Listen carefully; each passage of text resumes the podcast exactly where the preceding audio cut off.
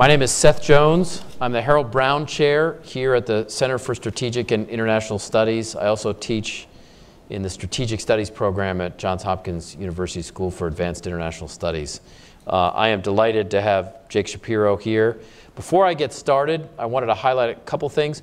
One is that uh, I don't expect any emergencies, but just in case uh, something happens, uh, I will direct you to the National Geographic Society next door where we will reconvene. It's the emergency location for CSIS. Uh, so just listen to my instructions. Um, second, we'll, Jake and I will talk up here about his book and then we'll open it up to uh, questions and answers from you. So we look forward to your comments. And uh, if you have any questions, again, just hold on because we'll have somebody with a microphone who will come around. So with that, um, I'd like to warmly welcome Jake. Jake is a professor of politics and international affairs at Princeton. Uh, he also co-directs the Empirical Studies of Conflict project. Uh, I have been impressed with Jake's work over time for two related reasons. One is that he uh, served in the Navy, so he has an appreciation for how policy is conducted, how war is fought, he also has a significant interest in data. And as someone who did his PhD work at the University of Chicago, where not only fun comes to die, but quantitative work is also highly appreciated, uh, I have a vested interest in that. And as part of, of Jake's interest along those lines, um, a lot of time overseas in conflict zones uh, Pakistan, India, Colombia, Afghanistan, among others. So thanks for all of the work you do. Um, I don't know how you sleep at night sometimes, but uh, I guess I guess the saying goes, um, everybody sleeps when they're dead. So you'll have plenty of time at some point down the road. Um, let me start off with with this uh, broader question about um, your motivation for the book. And I want you to unpack for us this visual that you start the book with. And it's, it's June 6th, 2005, and we're in, we're in Iraq. And we're at a um, meeting being held by the commanding general for the U.S. Army's 1st Infantry Division. And he projects a map on the, the screen that shows the coast of France, out of all things, What's the importance of this, and how from that then do you, uh, do you move into why this issue more broadly is important? So, uh, first, thanks for having me, Seth, and thanks everyone uh, for coming to join us. What, what really motivated um, the book and a lot of this research was a sense that the wars that uh, the US and its allies were fighting and have been fighting uh, for a long time were being discussed in 2007, 2008 when my co-authors and I started working on this um, in ways that were uh, kind of wrong in the sense that the intuition people were drawing was from thinking about the history of symmetric conflicts between roughly uh, similarly powerful forces and to uh, Ellie and Joe who both fought in these kinds of wars and myself these just they were just a different kind of uh, beast a different animal and we wanted to understand it and so when I give the, the talk um, with slides, I open with a slide that has two pictures on it. So one is one of the Magnificent 11, um, the photos that, uh, the 11 surviving photos from the first wave at D-Day, which are taken by Robert uh, Capa, uh, the Frame War correspondent, as he follows elements of the 16th Infantry Regiment, 1st Infantry Division ashore. And then I have below that a picture of two sergeants from the same unit uh, pulling security on top of a neighborhood council meeting in Baghdad in March 2007. And so we were talking about this with one of the folks who helped us out in the book, um, uh, now I believe uh, General Brent Parmenter, and he told us this story about June 6, 2005, when First ID was deployed uh, to Iraq, and for their daily battle update brief, they gave what the briefing would have been on the morning uh, of the, of the D-Day invasion. And to us, it just really nicely highlighted this disconnect between the ways that the scholarly literature and, and the policy community, at least in 2007 and 8, was talking about these wars and um, how they were actually fought. And the book is trying to pull together the work of a large research community to understand how these types of wars are fought and what makes them different from the ones where we draw our intuition. let, me, let me move for a moment to um, one of the issues that you talk about pretty early on is you write that um, in asymmetric wars, the struggle is fundamentally not over territory, but over people, because people hold critical information. Now, we'll come to big data, data analytics, and some of the analytical part in a moment, but can you explain what this means for everybody here? how important is information? And can you talk about then what you mean by you say people hold critical information? And then we'll get to the, the analytical side. Yeah, absolutely, Seth. So I think the best way to describe this, or the way I like to explain this now with um, folks, is with a bit of a story.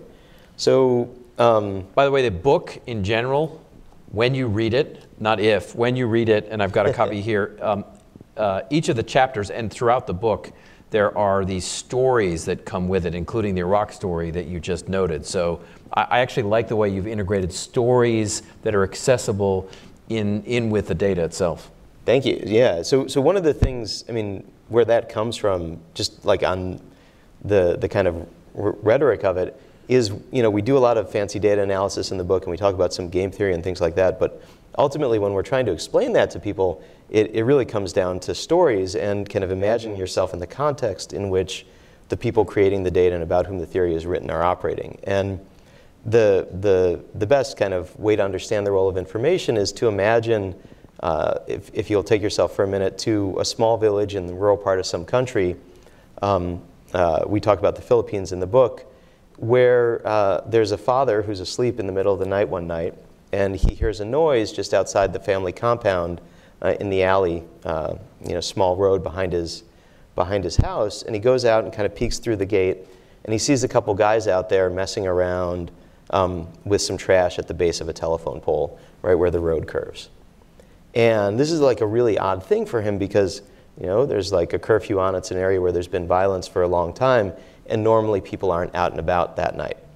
And on the bedstand next to him, because it's, you know, 2010, uh, there's a cell phone. And if he picks that phone up and uh, places a call to the local uh, police forces or local army base, um, what those guys were doing was probably planting an IED. And uh, he knows that because there's been conflict in the area for a while. And even like the kids in the area have started to integrate into their like cops and robbers games the idea that the way the rebels start the attack on the government is they trigger an IED against a patrol and then fire down on it from the hills. And so he knows what these guys are doing.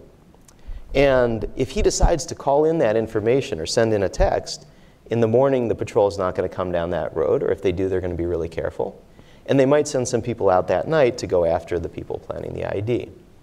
And so he, like all the things like planning that IED or setting up an ambush, which insurgents might do in a lot of the conflicts that US and its allies have been fighting, they reveal information about the activity of the insurgents to civilians. And because the conflict is asymmetric, if those civilians share that information with the government, then um, the violence doesn't succeed. And so they hold that critical information. And the fact that they do like ripples through everyone's decisions. So for example, if the rebels who are messing around at the base of that telephone pole, if they know for sure that the father doesn't want them there and is going to call in the, the tip, he's going to call in and share that information, they're not going to go there. They're going to go somewhere else where they think they might be able to get away with it. And if the patrol knows for sure, the leader of the patrol knows for sure, that if something is happening in that space, no one is going to call it in, they're going to be much more cautious about operating in that area. And so there has to be some uncertainty about what the politics of the father are in the example and what he decides to do with the information. It's kind of critical for deciding in the next day or the next week who's going to control that little piece of territory. And that basic principle kind of scales up to higher levels. So then take that a step further. What is the argument then for what successful, in your view, when it comes to the use of information? What does successful counterinsurgency look like in its, its collection and use of it? And what does unsuccessful counterinsurgency operations look like? Um, and then I want to, and then I want to sort of move into how information, including its collection, has changed over time. For sure. So, so this is a, a kind of Seth raises like a very um, deep point, which is what we're able to tell you about in the book um, and in this whole body of research is what explains variation at the local level. So who's going to control a given village or a given valley? And in our, in, in our analysis, what, what success means is the ability to control, with a relatively modest investment of forces, uh, a given locale.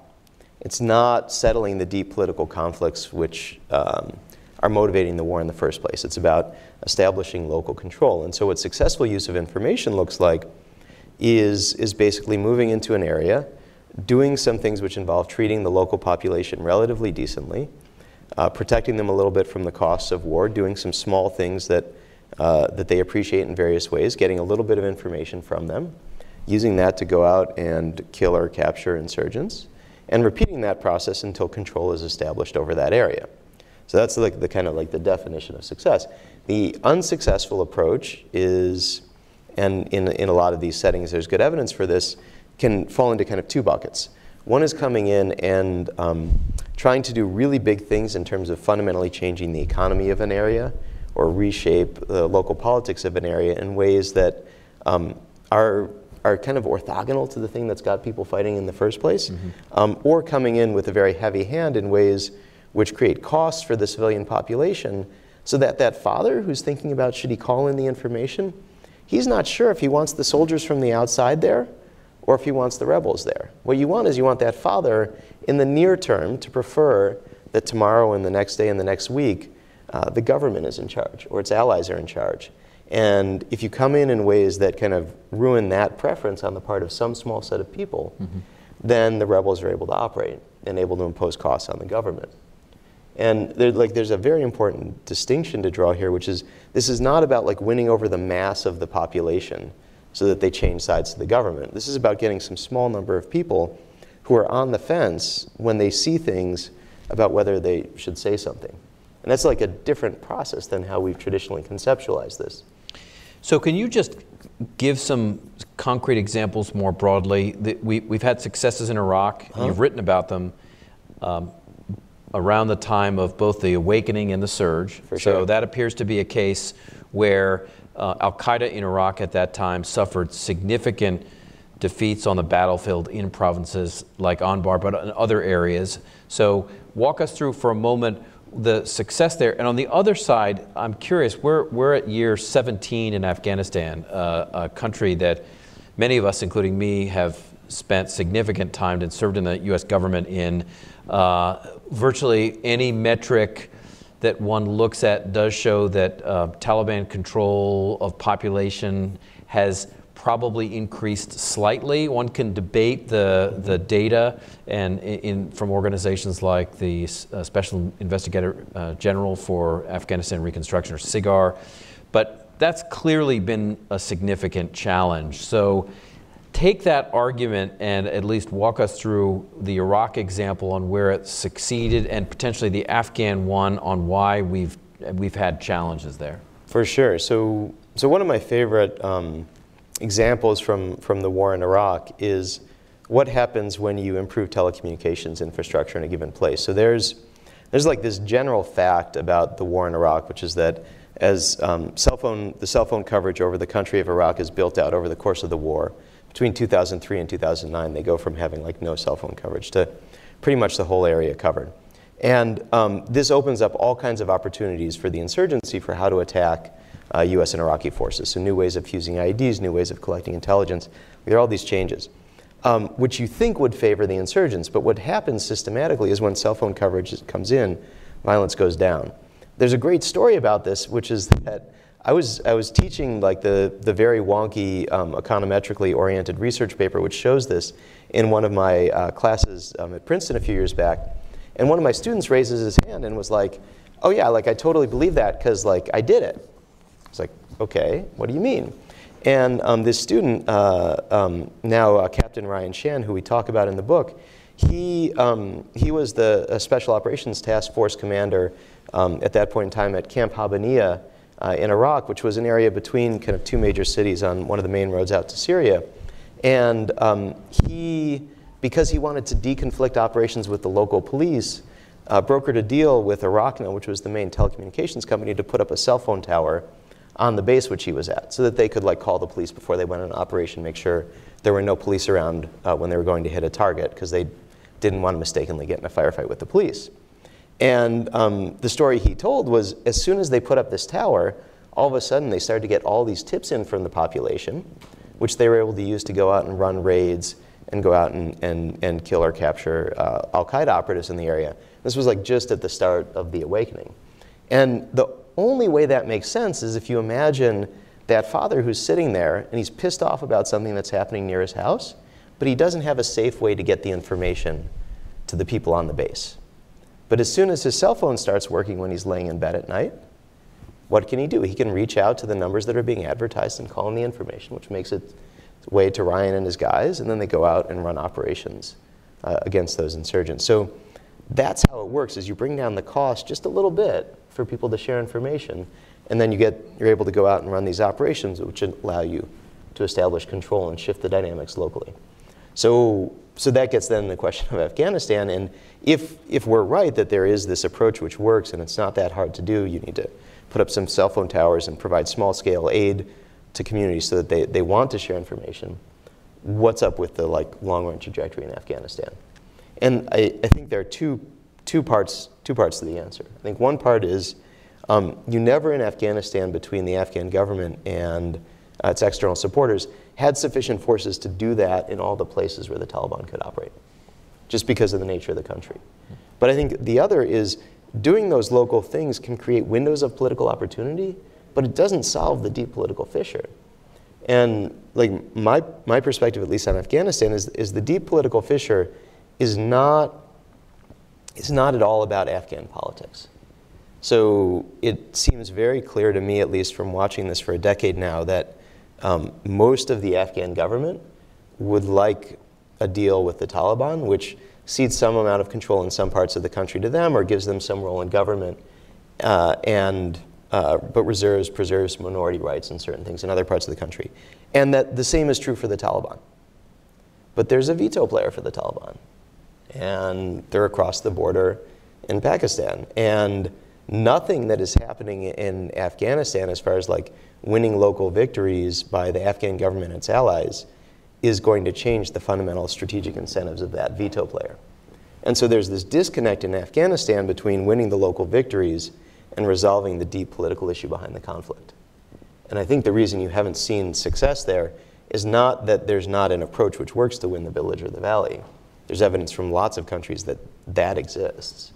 It's that there's a disconnect between that and the deep political issue in Afghanistan. So you would argue, or, or, or you, would, you would admit, acknowledge that uh, there are other factors that can impact the state of the campaign on the ground. In this case, sure. would be outside support from a major power or sanctuary or issues along those lines that are also factors contributing to the battlefield, uh, the situation on the battlefield.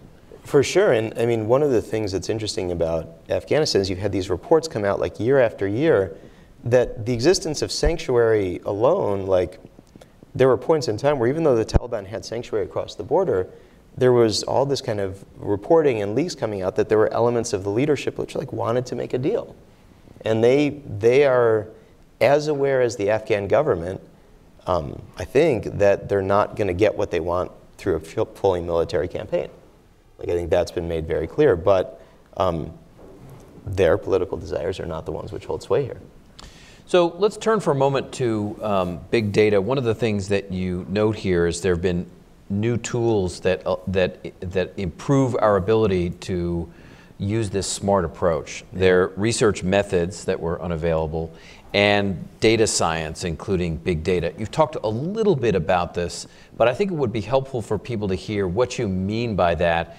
Um, there's a second part of this, which is um, how does this affect our, our ability to do research on these subjects? Because now having information from uh, a research perspective allows us to, to look at this in some cases to look at it causally, mm-hmm. to look at the relationship between independent dependent variables. Um, so how is, first of all, how is big data uh, and, and these research methods enable the smart approach you're talking about? And second, how does it enable the, the, the research component of this too? For sure. So on, on the smart approach, um, one of the things that has happened in, um, happened in both uh, Iraq and later in Afghanistan is there was a large investment in um, data processing infrastructure within uh, the command in, at multinational forces Iraq and, and within uh, ISAF Joint Command in Afghanistan, where uh, people were doing all kinds of careful analysis of trends in conflict and patterns in conflict uh, during the war,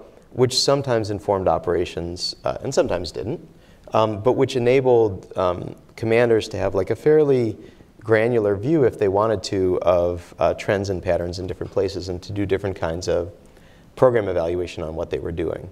Um, uh, we don't uh, we don't yet have and did not for most of those conflicts have the ability within the bureaucratic structure to fully take advantage of that information. But there were definitely some um, isolated uh, victories. So one of one of my favorites is at one point in time, um, the analysts at ISAF Joint Command noticed that um, a lot of patrols in a lot of places were getting hit as soon as they left the forward operating bases. And um, they were kind of did some analysis around why this was and immediately noticed that they were basically leaving at the same time every morning. So they sent passed this up and some guidance went out to like randomized departure times, which seems like an obvious thing, but a lot of people weren't doing it. Um, and they then were processing the data and immediately noticed that now the attacks were clustering at the time that people were returning. And so they did a little more analysis and they said, okay, well, like you need to randomize return times and not like come back right before basically um, in time to have dinner, basically. And that seems like such an obvious thing, but having someone in this analytical cell at IJC crunch the numbers and see that on average across theater, there's this like little small correctable mistake being made, which had implications for little things like, you know, how should the meal services contracts be written? Um, that was not something people were seeing absent looking at the data. Mm-hmm. Turning to the academic side, um, one of the stark things is if you look at every country where we've been able to build like very precise time series data on conflict at the local level, um, so this is now uh, seven or eight countries, um, what you see is there's no single pattern to the war. So if you look in Afghanistan, there's a clear seasonality to the fighting, but um, different districts have peaks in violence at different times uh, often years apart. If you look in Iraq, there's this general trend of violence steadily increasing to some point between mid 2006 and mid 2008 and then falling off a cliff. But it happens at a different month in every district, like where they, when they hit that cliff. And so, what that leads us to think is there's not one conflict. These local dynamics are hugely important. And what we can do as researchers when we have the fine grained data is we can start to study those local dynamics. And that lets us answer a set of questions that are important. It doesn't let us answer all the questions. So, what does it let us answer? It lets us answer questions like um, if your theory of how you used non military uh, tools of national policy to bring conflict down um, was about fundamentally reshaping the economy through large scale investments in reconstruction, that is almost certainly wrong. Because locally, there's basically uh, zero or, in fact, a positive relationship between how much you spend on large scale aid projects and how much violence there is. If, on the other hand, what you thought you had to do was um, do small things to address local grievances, that's almost surely right, because in multiple conflicts, that seems to work. Um, another thing it lets you do is say, uh, basically, what's the, um, is labor the constraint for a lot of insurgencies? We have all these theories and a lot of policy that was enacted by the US government for many years and its allies, which said, look, what we need to do is we need to give people an alternative to participation in the insurgency. We need to create like alternative passive employment and give like young men who might engage in military activities something else to do. And if you look closely at where those kinds of programs are implemented and what kinds of violence happens and how violence happens, there's basically like no evidence for that. And in fact, there's a bunch of evidence in the opposite direction. And why is that? Well, if you then take a different form of big data, which is all like the salary records that were picked up from uh, Al Qaeda in Iraq and other groups uh, during the course of the wars, what you see is um, people were clearly not making a choice between the normal labor market and insurgency. How do we know that? Well, we know that because we can see in those records, some of which come from a project Seth and I worked on uh, many years ago, that um, they were getting paid terrible salaries. They just were in a different labor market than the normal labor market. And so these things, which were huge, tens of billions of dollars investment by the US government, were clearly premised on a mistaken understanding of what the labor market for insurgency looked like. And we can learn that because we had this very fine grained data on both conflict and on the different kinds of programs that were rolling out in different places. Stepping back and going back to your Afghanistan point, though, that is like a fundamentally different question than how do you resolve these conflicts in the first place. Mm-hmm. And the data are not so useful for that question because that's about these politics, and you get one observation per war. Mm. And so the data doesn't really help you with that.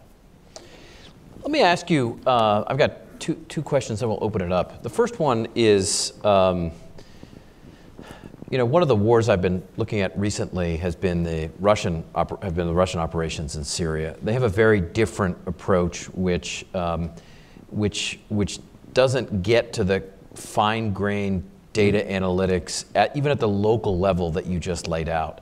When we look at Russian operations in Aleppo or in Palmyra or in Homs or in other cities, uh, it is a punishment campaign against uh, those local populations. It is surrounding those areas with maneuver forces, mm-hmm. uh, pounding them then with uh, airstrikes from bombers and from fixed wing uh, aircraft, uh, using Kalibr cruise missiles from uh, vessels in areas like the Mediterranean, artillery barrages, leaflet, leaflet drops to tell people to get out. Mm-hmm and this is the result. And then to go in once, once the area has been cleared. There's been a little bit of work, including from Jason Lyall, which have looked at the effects of a punishment campaign. Right. Um, your thoughts on the different, that's a very different model than what you've looked at, and a very different model from what Western countries generally would operate. But what's your reaction to that kind of a campaign and what data analytics might show about that kind of war uh, and, and broader implications? So, so it's a it's a it's a great question, and and um, you know there are kind of two things wrapped up in there. There's one is that um, is that more or less cost effective, um, and then the other is if more cost effective, like can is there like a moral case that can be made for that type of campaign? Right. And um, I think the evidence on cost effectiveness and efficiency is, is actually very mixed. So um, the best evidence we have on this actually comes from the Vietnam War, um, from work by uh, uh, professor up at Harvard, Melissa Dell, and uh, Pablo Querubin at University of Chicago. And what they can show you is that during the, the Vietnam War, um, in parts of the country, the U.S. military followed strategies that looked very much like that.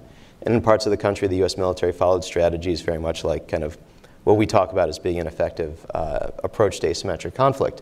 And um, it turns out that because of the command structure in Vietnam, the dividing line between those two strategies is uh, very precise.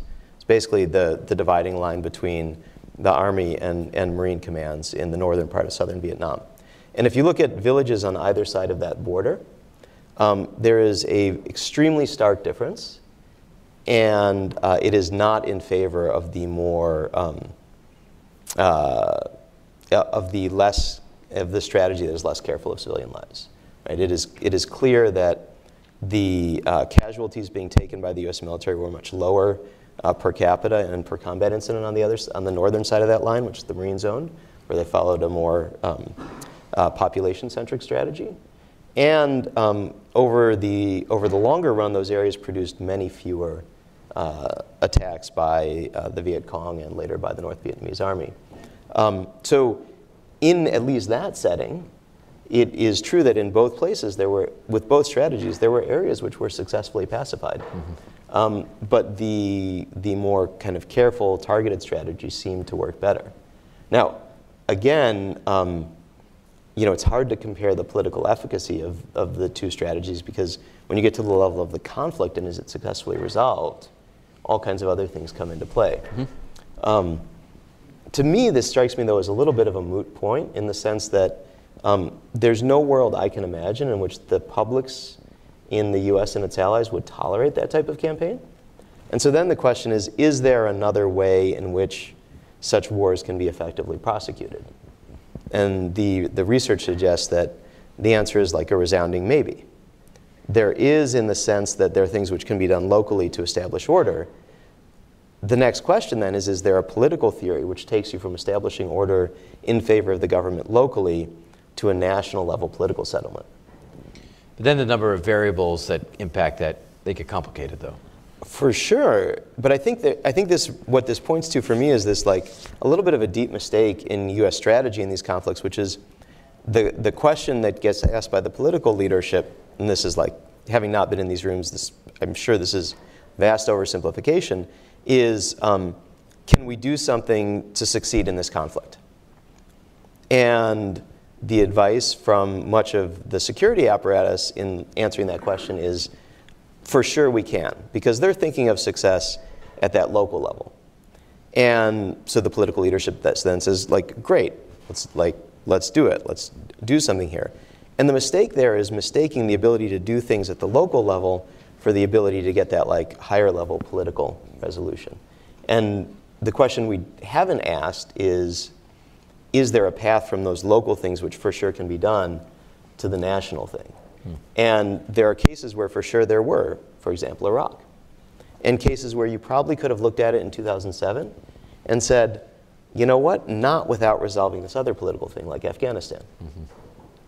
Last question before we open it up is there's been a lot of focus in Washington about a shift as part of the national defense strategy towards state based uh, competition. Um, so, focus of the US on countries like Russia, mm-hmm. uh, uh, China, North Korea, and, and, Iran in particular. One of the, of the charts you highlight at the beginning of the book notes that the period between the Vietnam War and 2015 shows that uh, there have been more civil wars and that they have been far more costly than wars between states. So, as you look at the strategic shift in the United States, what's your sense about what it means, if anything, about conventional conflict between states? Mm-hmm. And if we don't, if you don't see those as being likely, then are we back to competition that takes place, much like we did at the Cold War, that involves small wars that you talked about. So how, how relevant is the issue moving forward? So, so my sense, Seth, is that um, there is likely to be a lot more competition, kind of what we would have thought of as great power competition, but that it will be resolved in, in no small measure through conflicts like the ones we talk about in the book. And, you know, if you look at the period from 1975 through 2015, um, the US and its NATO allies have engaged in overseas, new overseas military interventions at a rate of about three per year. And they leave those interventions at a rate of about two per year. So there's like a steady buildup of places where US and its NATO allies have forces deployed overseas. Of those interventions, like roughly half involve significant um, risk of conflict uh, or of combat. And so um, I think it is very, it's nice to imagine that there would be a return to a focus in the use of the military elements of national power to great power competition. But nothing in the history of the last 40 years suggests that um, the uh, US military and allied militaries and the security system as a, as a whole will stop being asked to intervene in these kinds of wars. And so um, I think there's no reason to expect this to go away as a policy issue. Um, certainly nothing we've seen in the last 40 years would suggest that. Nor would I, what I say, this, the same issue applies to allies in the case of the competition, say, between the Saudis and Iran, which takes place in part in countries like Yemen, uh, which is obviously an important subject in the U.S. today. So um, why don't we open it up to uh, questions here? If you could just raise your hand right here. Um, um just st- state your name, please. Sure, great. Uh, thanks, Jake. My name is Grant Meisel. I'm at Georgetown Grant. University. Um, I'm a big zealot of data science, so thanks uh, for writing the book. Um, a couple things, though, that have, evolved, a little bit of a hydra of a question here that have evolved uh, during the time that you've been writing that book. Uh, one is the realization of, of, the incredible transnationality of, of big data, as mm-hmm. well as for COIN generically. Mm-hmm. Um, and the second piece is the incredible sensitivity that publics have begun to uh, have as, as they've realized what big data means to their everyday lives. Um, with the policies, the laws, the regulations, everything that goes into play. So uh, as, as you move forward uh, with, with policy recommendations, as you move forward uh, with your thoughts on the book, how do you address, um, one, us uh, negotiating those, those country lines that we're going to have to cross where people are going to be very, really sensitive to uh, data collection on, on um, anybody inside their borders? Right. Um, um, as well as uh, the, the ethics behind those. So, so it's a great question, and I want to I want to make a distinction, draw a distinction here. So, so Grant, when when Grant speaks about big data, I think a lot of what you're thinking about is like the kinds of digital trace and digital exhaust that we leave in our everyday lives. So, like the the cell phone calls and the GPS tracks and and things like that. And there's a definition of big data, which is like basically data that won't fit on your desktop or laptop. And uh, that's mostly not the kind of like what we mean here when we think about big data.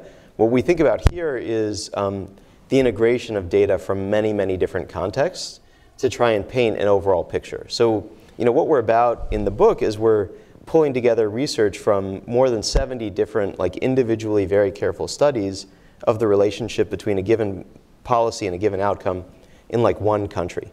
And then we try and say, okay, in aggregate, what does that tell you? And so the big data there is like the accumulation of these studies. Uh, the issue you're talking about is a slightly different one. And there, my favorite thing I've seen on this is um, the Rockefeller Family Foundation funded several years ago this, um, I think I think it was like the Rockefeller 100, but they uh, had $100 million for 100 cities to do really innovative things with data.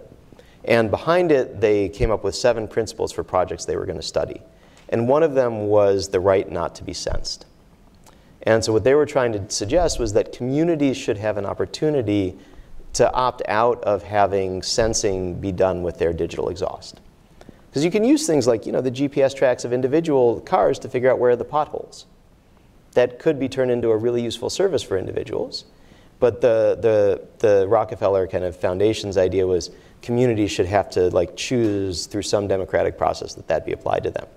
And all kinds of issues with the practicality of that, but as like as a, as a principle, it has I think it has some nice characteristics. Well, they allow that option in, in war. So if, Right. I, I guess, sorry, to redirect, you're sort of profiling, right? Your, your data sort of profiling, and you, people have the option more, right, to opt out. No, no, for sure not. One, one follow-up question uh, to that is, uh, and then we'll go uh, over here, is the implications of using this kind of data in, in, in wartime scenarios, and even afterwards, would strongly suggest uh, much more openness in declassifying information, Yeah. and actually a stronger partnership between the academic, analytical communities, and the government. Um, that has not always been the case. So, what are the what are the barriers in your view um, up- with getting access to this data, and how much do we lose out by potentially overclassifying it? Yeah. So so I think the I think so. Let me take the second part of that first. So I think the loss from overclassification is huge, um, and it comes in two places. It comes one is there's like the lost analytical opportunities. The other is um, when things are um, kept secret um, and behind kind of firewalls. Uh, a thing that happens is they often get destroyed without anyone who can imagine their future value having a say in the process. And so there are massive amounts of history of the US experience in Afghanistan and Iraq, which are just completely lost to history because the decision about whether or not to preserve, say, the daily battle briefs of a division was not made by someone with uh, training as a historian or a data analyst who could think, okay, this might be really valuable for the future, we should preserve it. It was made by some IT technician whose job was to clean up the hard drives. But effectively, their decision was erasing that unit's experience from history. And that's an experience which includes in it lessons uh, learned in blood. And, uh, and so that's a problem. And when things enter the process for declassification, they then get like removed from that chain and put into a more thoughtful process. So I think there are losses there. Um, I think the, um, the barriers to using this, these kinds of data are, are two. One is um, having the trust uh, to understand and be able to learn kind of what is out there, and then having the legal process to get it out and get it declassified. Um, the second, I'm very happy to say, in the US government, works like wonderfully well. And so every time we have identified a resource which should not be classified, um, but is, and have figured out like who's the responsible party, and have gone through the legal FOIA process to get it, we have succeeded. Um, the challenge is learning where does it sit, what parts of it can reasonably be declassified, and who is the relevant authority. And that takes just like social ties. And so one of the things that um, uh, the ESOC project, which I co-direct, has, has devoted a ton of energy to, is trying to create opportunities for scholars to build those social ties with people in the security community so that they can learn where do the gems sit and do the kind of thing that we did um, with the Al-Qaeda uh, payroll do- in Iraq payroll documents, which is say, okay, here's, here's where the data sits, here's a proper declassification process. Let's put the pieces in place to move it from there to here so that the broader community can learn from it. Good. Right here.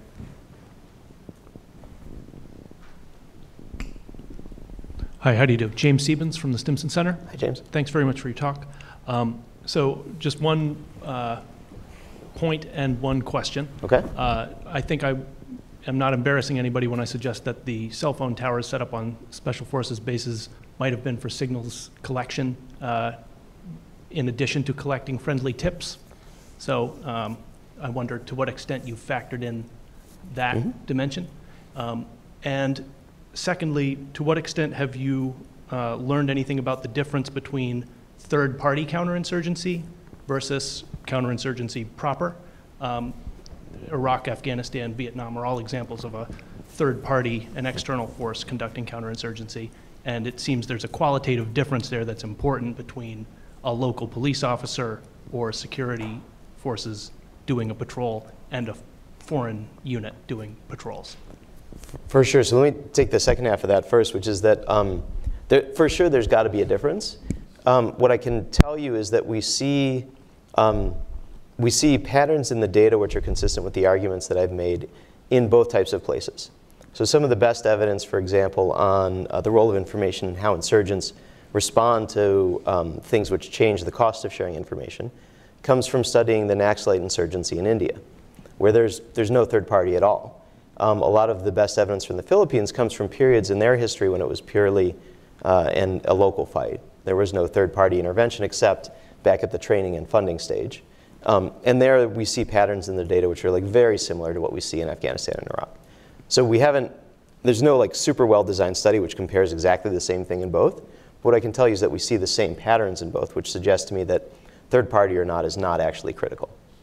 Right? The father doesn't actually care that much if it is, if he's in like the southern Mindanao, to him the difference in like the Christian soldiers from Luzon and the American soldiers from Los Angeles, that's like a really small difference. Um, so that's my intuition. I think on the, the point about the cell phone towers, um, it's absolutely true that there are multiple information channels which come in. In, in that case, um, I'm you know 99% sure that the motivation for turning that particular tower on was actually coordination with the police.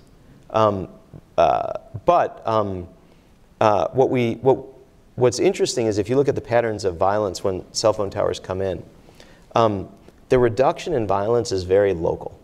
It is literally like in the area that is covered by that particular tower. And if the way that was working was by creating opportunities for signals intelligence collection on the insurgency, there's no reason it should be like hyper localized, right? It should only make sense that, that it's hyper localized if what's actually happening is the big gain is in people living in that area being able to use their phone. Um, so that's, you know, that's, I think that's the, the best that we know. But for sure, there's loads of evidence signals intelligence is super important in lots of these conflicts. It's just this other thing seems to be very important too. Right here? Yeah. Right here. Thank you. Sandy Apgar, I'm a senior advisor here. Um, my daughter, a Princeton ROTC alumna, was stationed in Mosul, Iraq, 2004 to 6, as an engineer officer, and assigned the mission of rebuilding civilian infrastructure. Tried to use data, uh, accessible data, on the demographics and economics of the area to justify getting budgets for doing this, and simply ran into every bureaucratic brick wall you could think of. So I wrote to General Petraeus, then 101st Commander, whose mission this included. And uh, he intervened in the system and wound up spending a relatively small amount of money uh, with huge impact. Right. Some measurable, some not.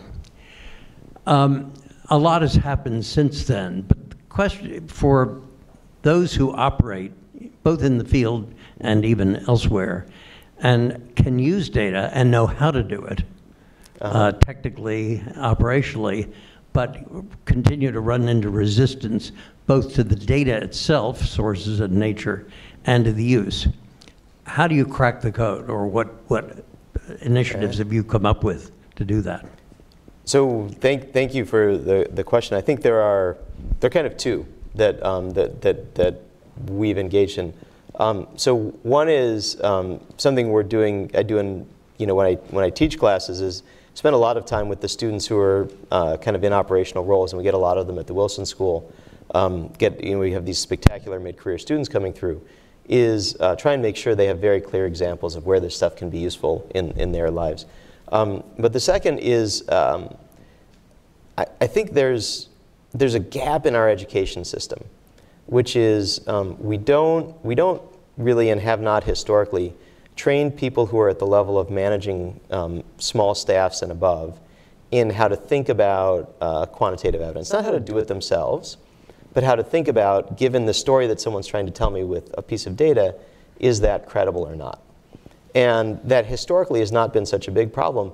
I think it's increasingly going to be a big problem because more and more of human life gets datafied. And so some of the things that um, I think your daughter was probably dealing with in terms of being able to measure infrastructure and populations, you can now do kind of um, voodoo magic on commercially available high-res satellite imagery to do things like at the level of a building in a city in Syria, figure out how bad is the damage to that building, and then scale that up without any human being on the ground and without going to any like national intelligence asset. You can just like buy the super high resolution imagery on a regular basis in the commercial market, apply some Google technology available from the web to it, and get these really precise measures. So when you're in that world, the opportunity for um, people who don't to, to try and sell bad ideas with data to senior leaders just like expands massively. And so uh, my colleagues and I have built out like a little bit of an exec ed program to try and like provide some inoculation against that and give people some basic principles to work on. But I think there's just a gap in how we train people, um, which you know there's something in the which we need to figure out how to get into the pipeline of people as they become you know general officers in the military or move into SES. Give them some better sense for like what's reliable, what's not, what are the markers of quality, what kinds of stories can and can't you tell with data. Because right now, just the knowledge in the policy community around that is, I think, weak. Right here. And then I think this will be the last question because we're right up at the end of our uh, time here. I'll do my best to make it a good one. Awesome. Uh, Dennis William, a colonel in the U.S. Army and currently a fellow over at New America this year. And uh, help me if I'm mischaracterizing what I've heard so far. And what I'm also hearing is a bit of a throwback to about 15, 20 years ago when network-centric warfare started to become a bit, pretty big discussion. I've attended a few events recently about data and about the use of data to make decisions. Uh, I go back to my planner's training that good, solid, well-written objectives and effects have measures of effectiveness and measures of performance. And if we get those right and we measure them appropriately, we can make good decisions. Is, uh, with the increase of data and the increase of experts, with the risk of potentially sending graduate level ORSAs down to every battalion, uh, are we at a point where we're looking back 20 years at what the vision was, but now have tools and relooking our wars and going after this vision with the new, the new tools? And then the other piece of this is given all that, if I'm if I'm on the right track, what are the insights for future conflict? Uh, rather than refight the old stuff, what is the future conflict? Which kind of goes back to the great power competition discussion. Yeah, so my, my sense on this is I think there's, um, I think that prior vision was overly naive about the information processing capacity down at low levels. Right? You were never going to be able to like make sense of the massive amounts of things which people envision getting, which now you're kind of getting to the point where I think you can get. And so my sense is that the, the implication is um, uh, train people at, at somewhat higher echelons to think carefully about what kinds of questions can and can't be answered, and then provide um, at somewhere below the level of like a um, uh, um, the the ISAF Joint Command, which was the the kind of operational command for day-to-day fighting in Afghanistan. Like that was kind of the lowest level that I was aware of in Afghanistan, where you had an ability to turn the data which was being collected into actionable insights. And even there, you didn't quite have the right mix of teams. You had a lot of people who were kind of purely operations research, and not a lot of people who had um, a background in applying data to social systems. Um, and so I think what you want to think about is pushing some capacity to take advantage of this stuff down a little bit further, um, and then training in what kinds of questions can and can't be answered, but not imagine that you can get to the point where you're going to be able to take, be able to take all this stuff and wrap it in to like actionable insights down at the hyperlocal level. Um, there are all kinds of problems with that, both in terms of just cognitive capacity, but also epistemologically. There's no reason to expect that when you get at the really local level, the kinds of average patterns you can find reliably in data are going to be that informative. It's like the difference between like choosing public health policy for a country and like what your doctor should prescribe for you. Like data is useful at both levels, but like it's much more useful at the level of the country than at for your particular treatment. So the last question, um, and then, then, then we'll end, is what, what, what, does this say about the other side of counterinsurgency campaigns? So mm-hmm. insurgents generally are not going to have, unless they're getting support in some cases, not going to have access to this type of data, including data analytics. How much of a disadvantage does this put to the side that is not able to do this? uh, conduct this kind of analysis. In, in, other words, how much weight now does the side with more ability to do that give to uh, give to the side with more information, more processing, as, as opposed to those who don't? I, I mean, my, my instinct on this is it, it amplifies the pre-existing asymmetry between state and non-state actors. So the more, the way I kind of think about this is there's, there's like, um, complementarity between analytics and the application of force. Mm-hmm. And the larger the analytical advantage, the larger that difference in capacity. Um, so I suspect that the availability of information and as skills increase in processing it, um, the relative advantage of state forces and their allies in controlling individual pieces of territory will go up. Um, uh, that may or may not mean the conflicts are more likely to get resolved. Well, I also ask because there's also this interesting question if an outside power is providing assistance to an insurgent group or a government. Uh, we often think about this in terms of what kind of weapons, mm-hmm. maybe even intelligence in some cases, but there is a potential here use of analytic capabilities to provide to either side that one may think of on building partner capacity. Yep, yeah, I completely agree. All right, well, if you can uh, join me in, in thanking um, uh, Jake Shapiro for, for coming.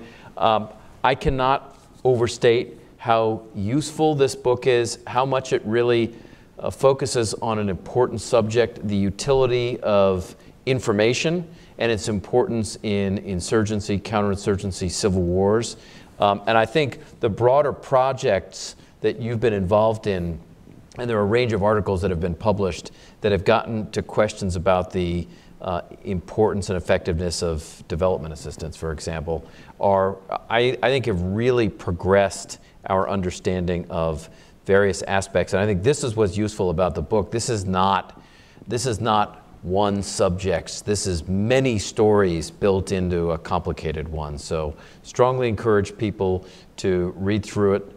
Uh, and not just this, but all of the, the issues you've got your hands in, because I think they've, they've, we've, we're coming along now from where we were certainly 10 or 15 years ago. Sure. So thanks for coming, and thank you. thank you for participating as well. Thank you. Thanks very much.